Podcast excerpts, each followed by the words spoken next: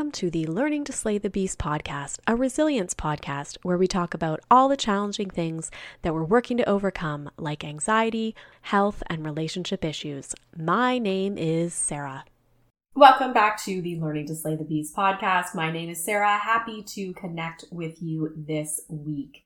So, this week I have a really exciting episode to bring you. We are going to be speaking with Kyra Dugan, and she is going to talk with us about Pandas Pans.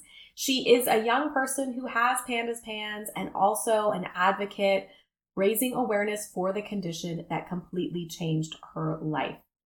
We have the opportunity to speak to experts and parents on the podcast at different times, but today I think it's going to be really special to speak to somebody who has experienced this disorder and can bring that firsthand experience of what it's like to be working with all of the practitioners and how it's changed her life. And she's very passionate about bringing hope and helping and healing and empowering PANS patients to educate themselves so that they can take back their own health and reclaim their life. And she's doing that as she's working through writing a blog, Shine a Light on Pandas, panspandas.wordpress.com. I really hope that you enjoy this conversation, and I'm very happy to have her on the podcast and welcome Kyra Dugan to the podcast to share her experience about PANS. So, welcome, Kyra, to the podcast. I'm happy to connect with you today. Thanks for having me on the podcast. I've learned so much from it. All right, awesome. So, why don't we start with you providing a little bit about your background for listeners? Well, I grew up living in the Midwest, growing up healthy, very social. I was involved in as many things as my parents would let me, from soccer to speech and debate. Um, I was actually homeschooled, and we had a big homeschool community in our area which I was really thankful for. Mm-hmm. I became interested early on in health when, um, at the age of 12, I started getting migraines, and we figured out they were caused from MSG and chocolate. Oh, wow. I also had a friend who um, had celiac disease and a significant dairy allergy.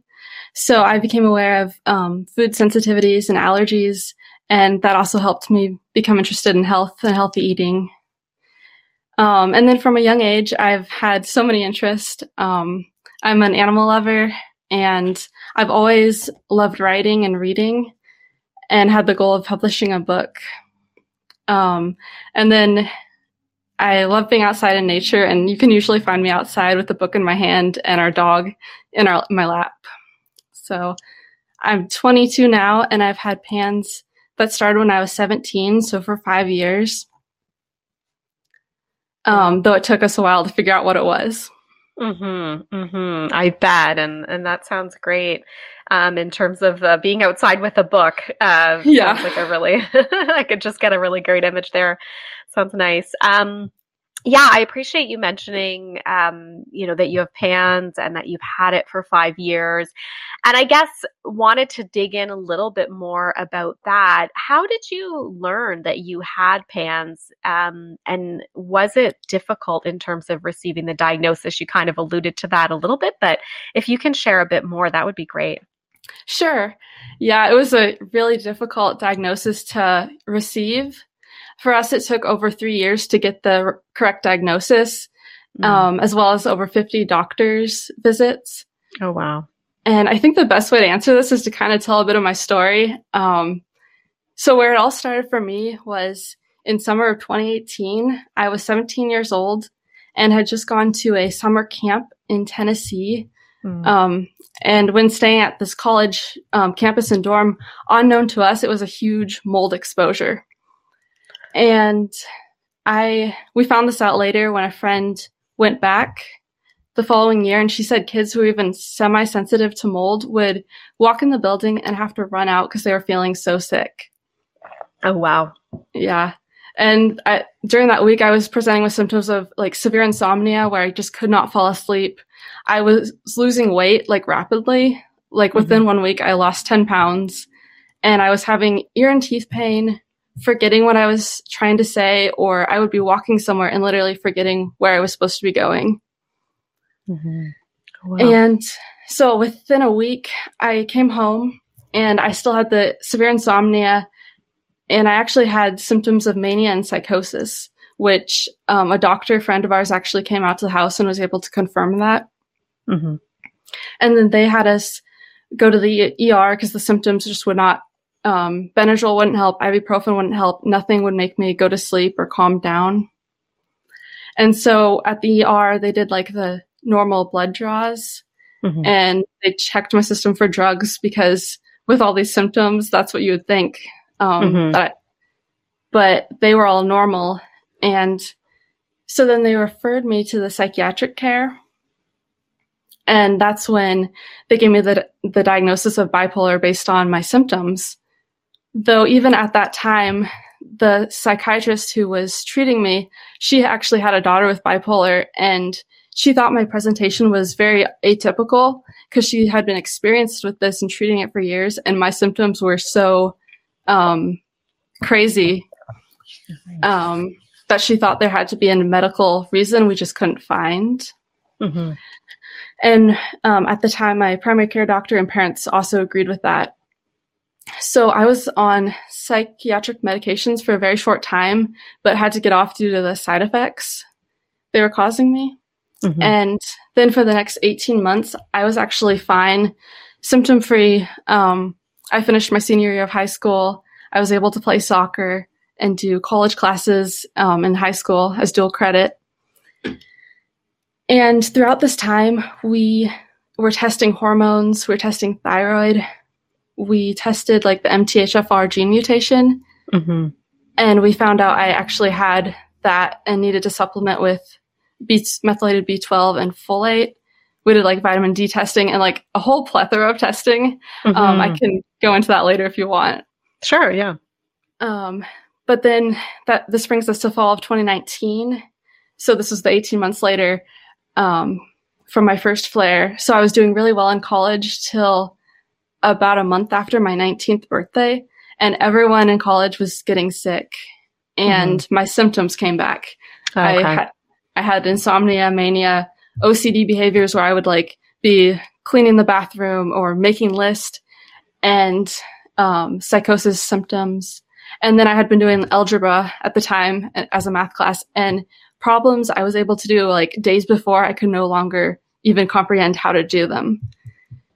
And looking at my um, handwriting, like from the day before or a few a week before, it became illegible. Um, the handwriting deterioration. Mm-hmm. And then another symptom with my flares was my eyes were like super dilated whenever I was in a flare. So all these things were happening, and we knew it was happening again, but we just didn't know what it was. Mm-hmm. So over the next few months, I had multiple doctor's appointments, blood tests, um, like a CT scan, and my flares just kept getting worse. And they would come and go and go, and just um, we didn't know what was going on. None of the medications they were trying were working. And so by January of 2020, I was so bad that we, my parents took me to the best ER the best hospital in our state to try to find answers. Because at this time we were basically desperate. Um, mm-hmm. I hadn't been sleeping. I would go like days without sleeping, and like I was on like powerful sleep medications, and they were doing nothing. Mm-hmm. And so the ER did like the basic blood work. They did um, an EEG, an EKG, an MRI, and they even ended up doing a lumbar spine puncture on me. Um, but they couldn't find any medical reason um, in any of these tests. So they ended up referring me to the psychiatric hospital there. And when we looked back through my records, we actually found a lot of things that um, should have li- should have indicated a medical reason um, further looked into. Hmm. Um, like I had ANA, um, which is an autoimmunity marker, right?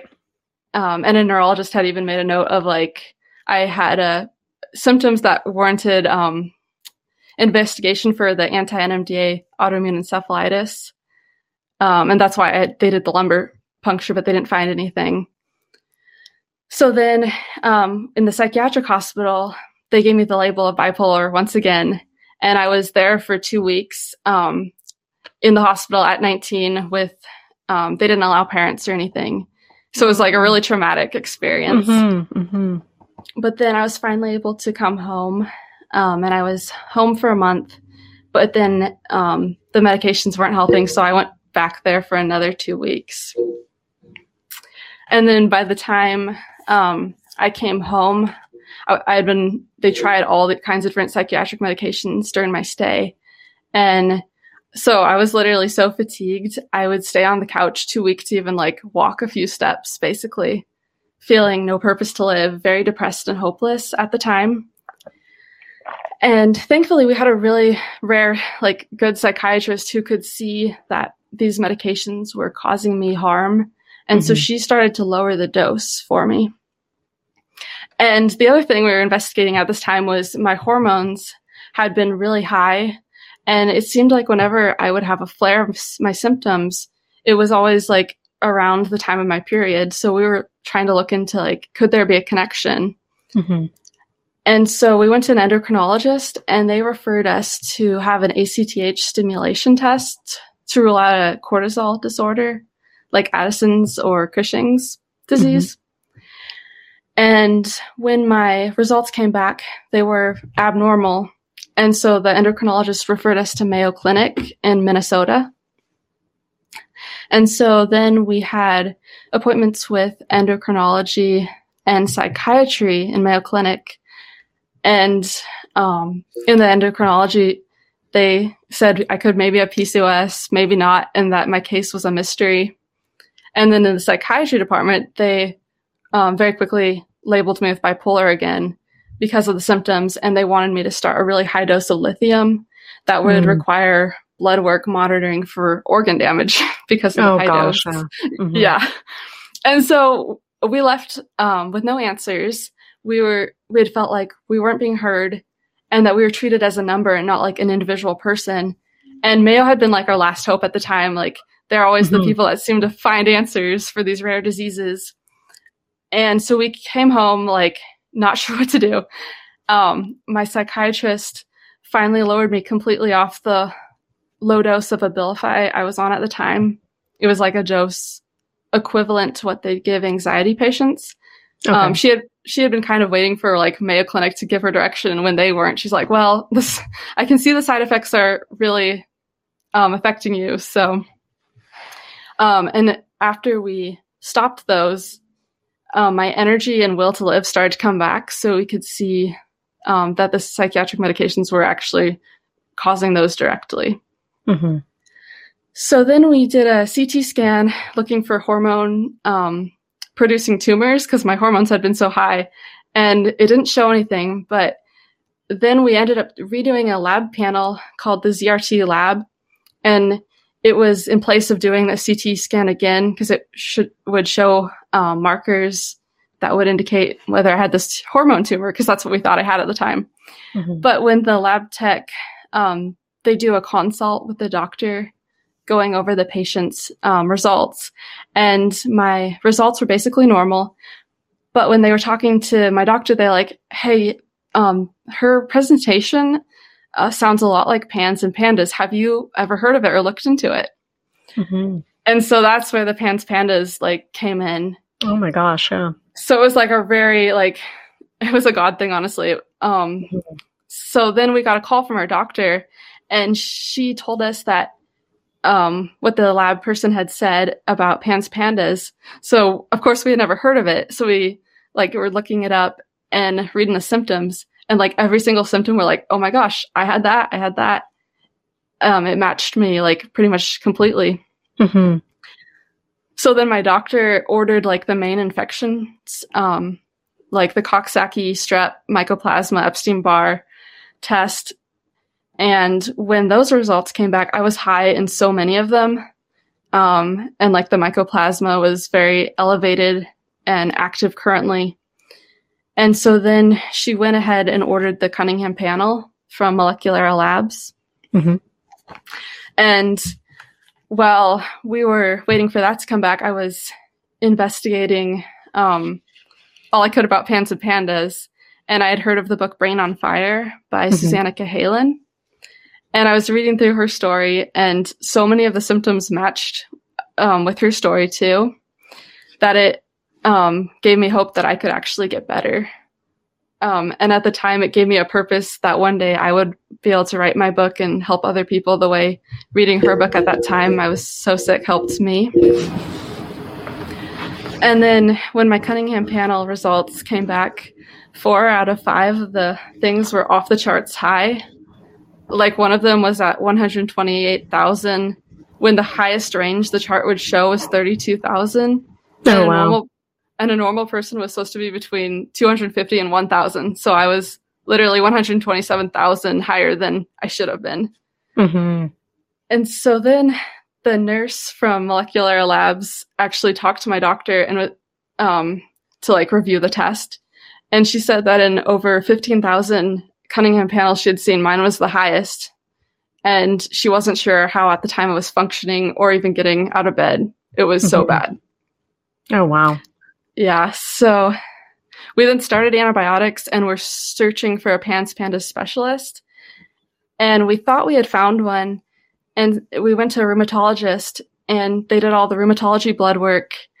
And then they wanted to treat me with immunosuppressants um, and chemotherapy drugs that would be oh. lifelong, have really yeah. high side effects. And then she focused, because she was a rheumatologist, um, she focused on arthritis, and I had never complained of joint pain or anything. Mm-hmm. She didn't bring up how to treat the infections or PANS besides confirming I had it. So we ended up leaving that um, appointment and never going back. And um, we were still looking for a doctor. And this time we knew we um, were investigating their treatment before we went to from mm-hmm. that experience. And so in fall of 2021, I actually had another flare. And my doctor referred us to Dr. Scott Antoine mm-hmm. at the Center for Fully Functional Health in Carmel, Indiana. And um, so when I was still in a flare, I we had a, our first Zoom appointment, and he was able to establish my history, like symptoms.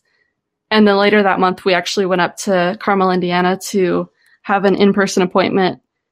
And he did more testing like mold, Lyme, nutrition, infections. I think there were like 20 tubes of blood that first appointment.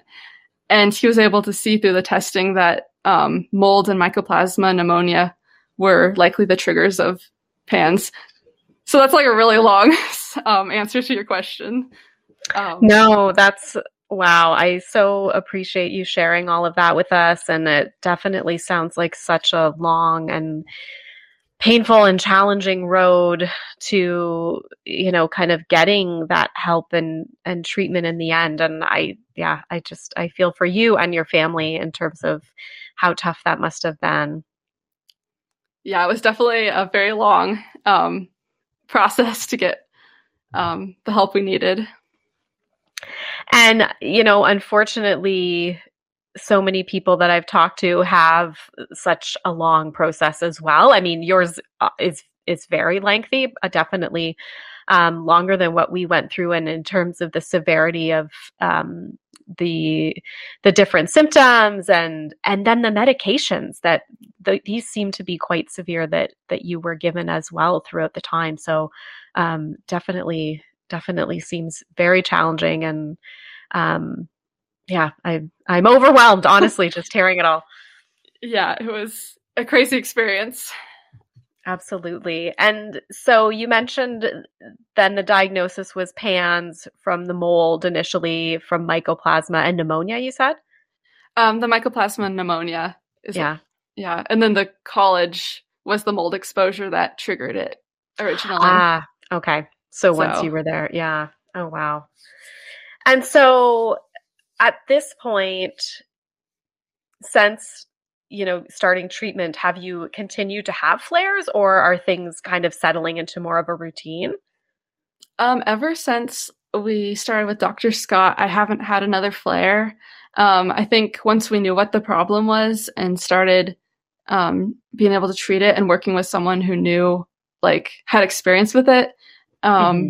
I've just continued to get better like sometimes we'll have setbacks like i might react to a medication but then we can just communicate with the doctor and he's dr scott's been wonderful with helping us work through um, everything. And I've basically been able to be back to like full energy and doing all the different things um, very shortly after like starting on the treatment. I noticed a, a huge improvement, I guess. Mm-hmm, mm-hmm. That's great. And yes, we did have um, Dr. Scott and Ellen Antoine on the show earlier, and certainly, um, yeah, there. If if others want to check out the episode with them, I could put that in the show notes because they had a lot to say in terms of their their mode for treatment. Um, in terms of your treatment, is there anything that you felt was like a game changer? Obviously, getting the proper diagnosis would probably be one, but um, anything that you kind of want to highlight that you've done or, you know, that you felt got you closer to where you needed to be? Yeah, I think definitely the right doctor. So once we um, got to Dr. Scott um, and he knew how to treat, um, that was just huge, just finding the right doctor. But to get yeah. there, um, I think the infection test and the Cunningham panel were super helpful because they showed that I had an actual medical issue going on because we kept mm-hmm. getting labeled with bipolar or psychiatric. And that wasn't helpful because that's not what I had. Mm-hmm. Um, I think definitely antibiotics and herbals were have been helpful. Um, I had a flare or at my last flare, when we knew I had PANS, I was able to start an antibiotic um, and steroid burst right away. And that mm-hmm. kind of brought me out of it way faster than previously. Um, and we've also like used ibuprofen before. Mm-hmm. Um, I think in terms of like prescriptions, uh, the low dose naltrexone, um, I'm on as an immune modulator, like a really low dose, and that has been really helpful, I think. And then other game changers during the time I was going through it, um, I actually did some counseling, and that mm-hmm. really helped me pull out of like the really depression and like the why me victim mentality, mm-hmm. um, and realize that this illness didn't have to define me. Um, yeah. Yeah, I mean that's a great point. The counseling kind of going along with it, and I'm sure was there there a point once you finally found a doctor that could recognize what you were doing? Like, did you feel sort of relief, or what was that like in terms of being like, "Well, wow, we are actually going to have somebody understand us now"? Yeah, it was crazy because I think um, just knowing, like, we had heard Dr. Scott's story with his daughter, and mm-hmm. she had pandas and um, and from a um, summer camp as well, right? Yeah, it was very similar. He yeah. said like I reminded um, of his daughter's story, and like she played soccer. She was actually like my age, and so that gave us um, some peace of mind. But also, when we went to Dr. Scott, he helped me realize I had been living in fear of like going into the next flare because mm-hmm. I had been living so long with not knowing why this was happening. So he was able to really help work me through that and yeah, I just had so much confidence in his like his daughter had it, he treated her, she was doing well, and it made sense for the first time, like his approach. Mm-hmm. Mm-hmm. Yeah, that must have kind of allowed you to almost relax a little or let your guard down a little bit. Yeah. Yeah, it definitely helps me get out of that fear mindset that I was living in for so long. Mm-hmm. And and I'm sure even a certain amount I know we've experienced where like when you've been to so many doctors like you do start to you know not believe that they're going to be able to help you you know even before you go. Like i've had that where we're going to go to an appointment and i'm like i don't even know what the point is to go here. I i don't think this is going to help. It's probably just going to become an issue. Like um so i could see you know that that builds up over time as well yeah, and it was definitely that way with all the like psychiatric labels. Like mm-hmm. they didn't even seem to consider a medical reason once they heard my symptoms. It was just, yeah, that's that matches our criteria for mm-hmm. bipolar. Mm-hmm. And do you think at all that like your age and gender played into that? I mean, with my son's experience, he was so young, so it was so easy to see such an abrupt onset and a difference, right? Like we are dealing with a six year old normally they're pretty happy go lucky and it we could really see a sharp change in terms of his personality. But I'm just wondering if there is a certain amount where, you know, with the fact that you were a female, you were a teen, you know, was there any amount of kind of uncertainty in terms of your symptoms from from the medical profession? Um, I think the only one that our one psychiatrist who we actually went to first because she had a daughter, right? Like, and I think she was the only one who and our primary care doctor both thought there was a medical reason. But I think also like with pans, people usually and pandas, people usually assume it's like it happens when you're a kid. Mm-hmm. And because I was 17 when it happened, I, I think they just thought it fit right in with the criteria with like, yeah, she's probably just developing bipolar. It can mm-hmm. happen. Mm-hmm. And I think that um but everyone who knew me, it was like a very sudden change and even like friends who went with me at the camp were like ended up later telling my mom or like even mm-hmm. calling her because it was just not like me. They knew something was wrong. Yeah, yeah. Oh, that's good. That's good that you had that support. And I mean, thinking of kind of um, your support system, is there anything I know a lot of parents listen to this podcast and they're looking for kind of advice in terms of relating to their children that might be having pandas pans or even other experiences. And I wondered, do you have any thoughts in terms of what you could share having gone through it yourself to to help us to understand a little bit more? Sure, yeah. Um so I think the hardest part is that um when you're in a flare, like sometimes you don't even realize you're in it or you really can't control the different behaviors. And I think for parents, like, don't take it personally. Like sometimes, um, like for me, it was like I didn't even always realize what was going on, or mm-hmm. I would use language I would never have used, um, or was very aggressive. And they like they literally can't control it most times. Um, and I think another thing from my experience is just be very cautious of the psychiatric system because so many of the symptoms of PANS and PANDAS can be mis or mislabeled with all kinds of different things. And if that's not the real issue and PANDAS or PANS is, then that's not going to help. And the medications can actually do more harm than good. And then I'd encourage parents like, um, take the illness seriously. Um, mm-hmm. Don't wait for treatment because the flares can actually um, the behaviors that happen in flares can be very dangerous to the ch- children and to other people. Um, so finding the right doctor, um, and just knowing that their child can get better, that this isn't forever, and um, that their the child they knew was in there, and they want to, like, they don't want this to happen either. Um, Mm-hmm. And I guess like for the family that it's trauma for the whole family. I know like our whole family went through so much tra- trauma with the, that experience and just making sure everyone like is able to work through it afterwards because yeah, and and you mentioned counseling, um, you know, for yourself. That yeah, I could see that being really helpful, and certainly I've had to do that um, myself around my son's disorder. Just um, at times when things were just so stressful. Uh, it almost like gives the whole family PTSD with it. Like at, for a while, they'll be like looking for the next flare, like symptoms, and mm-hmm. especially when you don't know what you're dealing with. Well, and then the moment something seems a little bit off, yeah, you're kind of like, oh no, is this happening again? Are we back where, you know, we were before? What's going to make it different? Like you kind of go down that rabbit hole very quickly of worry and fear of of the flare.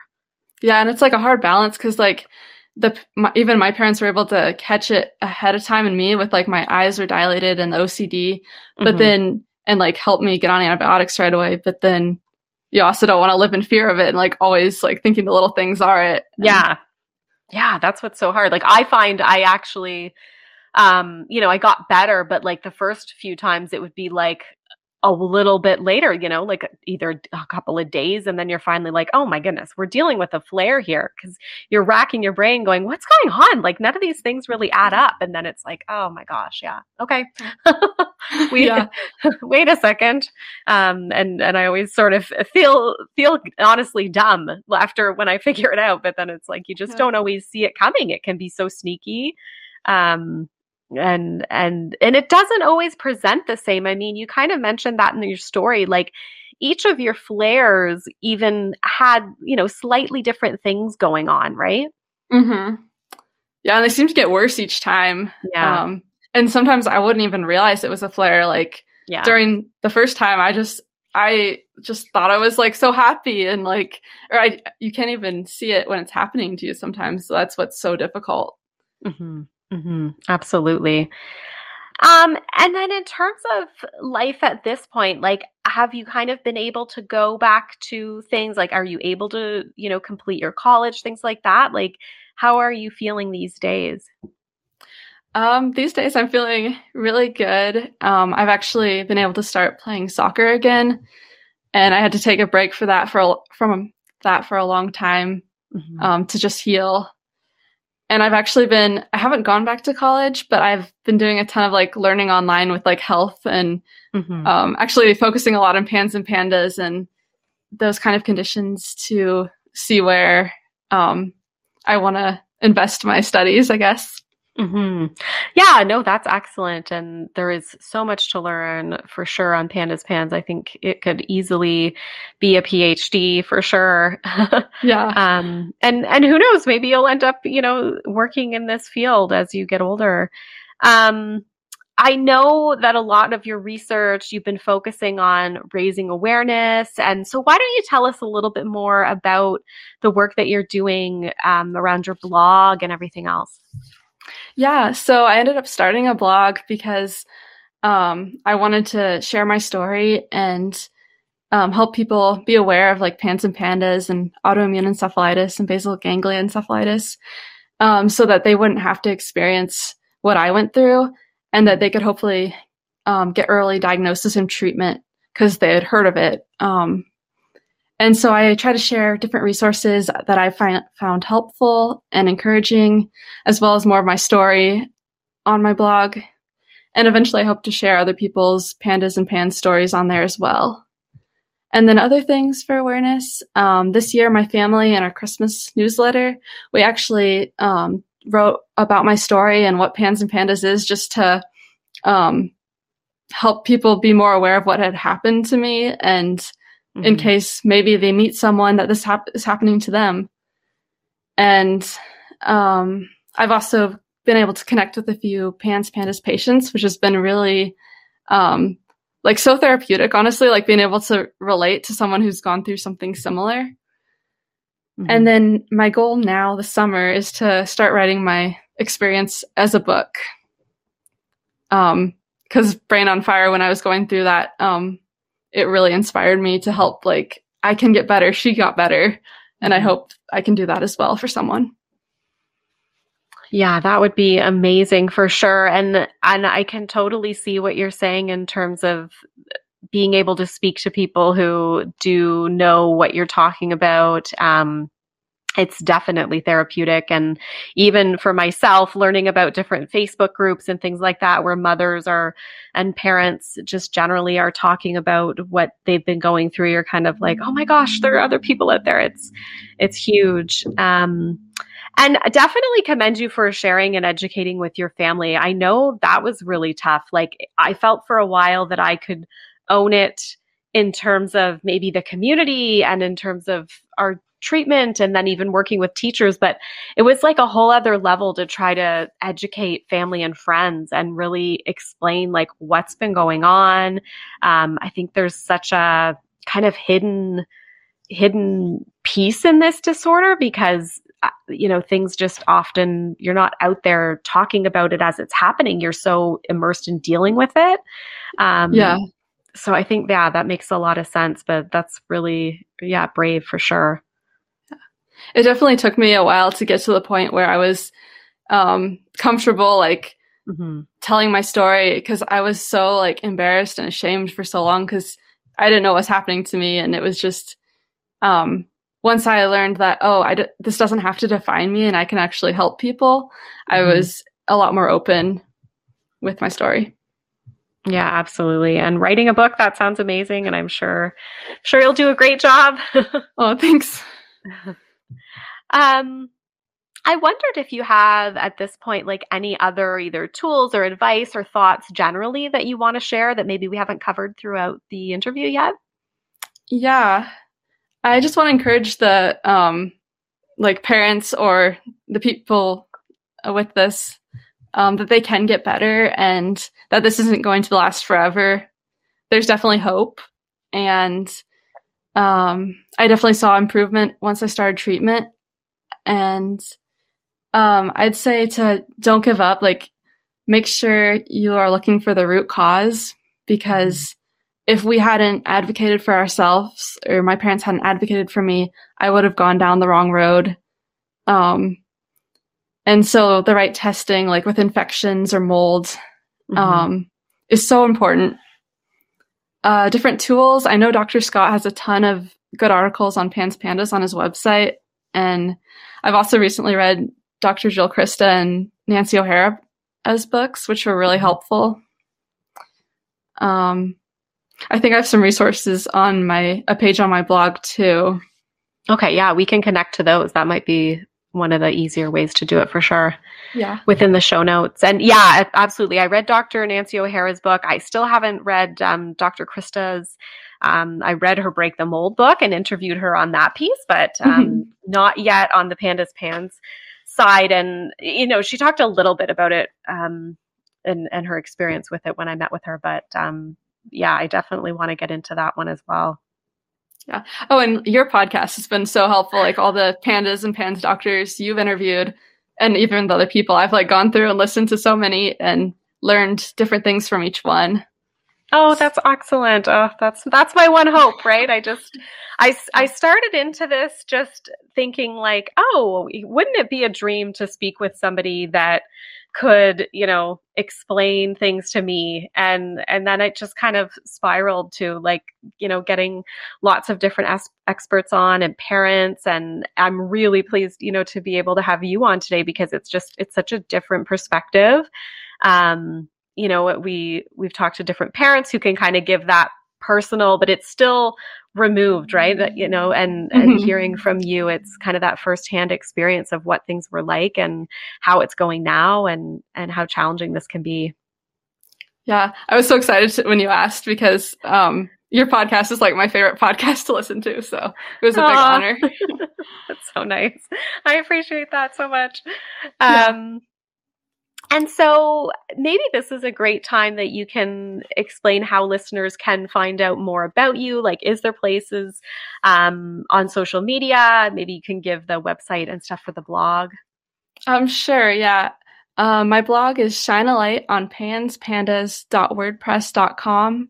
And there's like a contact page there with a Gmail address.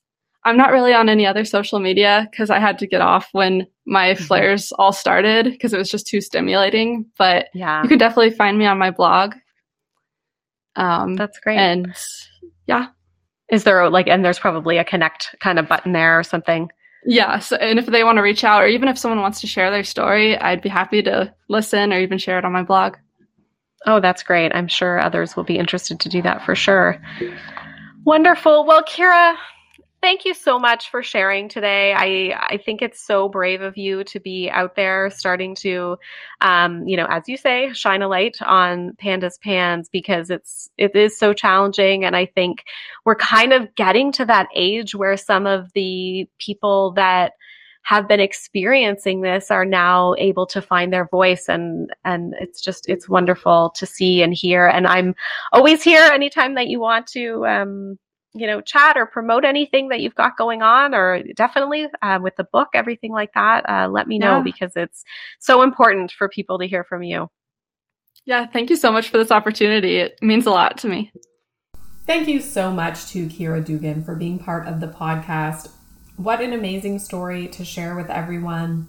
I know for myself, I saw so much of our story in Kyra's story as well. And I think that's why I'm so happy to bring these for these stories forward because I know there is such a strength in seeing what others have dealt with, seeing how they were able to work through it, learning, trying new things, hearing from others. That's really how we get that community piece. And I know that's what Kyra is trying to do on her blog, shine a light on panspandas.wordpress.com. Um, I also noted that she mentioned working with Dr. Scott Antoine. If you do want to hear more from Dr. Scott and Ellen, they are in episode 50 of the Learning to Slay the Beast podcast, where they talk about their uh, treatment style and their experience with PANS pandas as well. So definitely go and check that out. Um, I so much appreciate Kyra opening up and really sharing with us everything that she's um, dealt with and how they finally got towards a diagnosis and got towards help. I think, like I said, it's just so helpful for everybody. Um, also, appreciate her sharing the things that are personally helpful for her. And um, I really wish her the best of luck in terms of working on her blog and all the work she's doing to raise awareness. I can only hope that um, my children end up in a similar situation where they are willing to share with others and willing to uh, really try to advocate for this and make sure that um, we continue to try to find treatment and connect with each other. I think it's just such an amazing thing that she's doing with her time, and again, really appreciated meeting with Kyra and hope to do so possibly again in the future. Thank you so much for listening. Again, I hope you found it useful. If you do want to reach out um, to me, I can also connect you with Kyra um, or check out her blog at shinealightonpanspandas.wordpress.com. Thanks so much and have a great week. Thank you for listening to the Learning to Slay the Beast podcast. Please keep in mind, this podcast is not intended to be medical or professional advice. If you'd like to hear more from me, you can follow me on social media Instagram and TikTok at Sarah Lady Gluten or Facebook, Sarah underscore gluten free lady. You can also visit my website, which includes author information, speaking information, and more info on the podcast at www.se-german.com. If you like the podcast, please feel free to review the podcast on your favorite platform and also subscribe because it means that it will show up for you every week on your favorite podcast platform. Also, we've just started to have the ability to support the podcast. You can find this link in my Instagram bio or visit Ko-fi, K-O-F-I dot com slash learning to slay the beasts. Thanks again for listening and have a great week.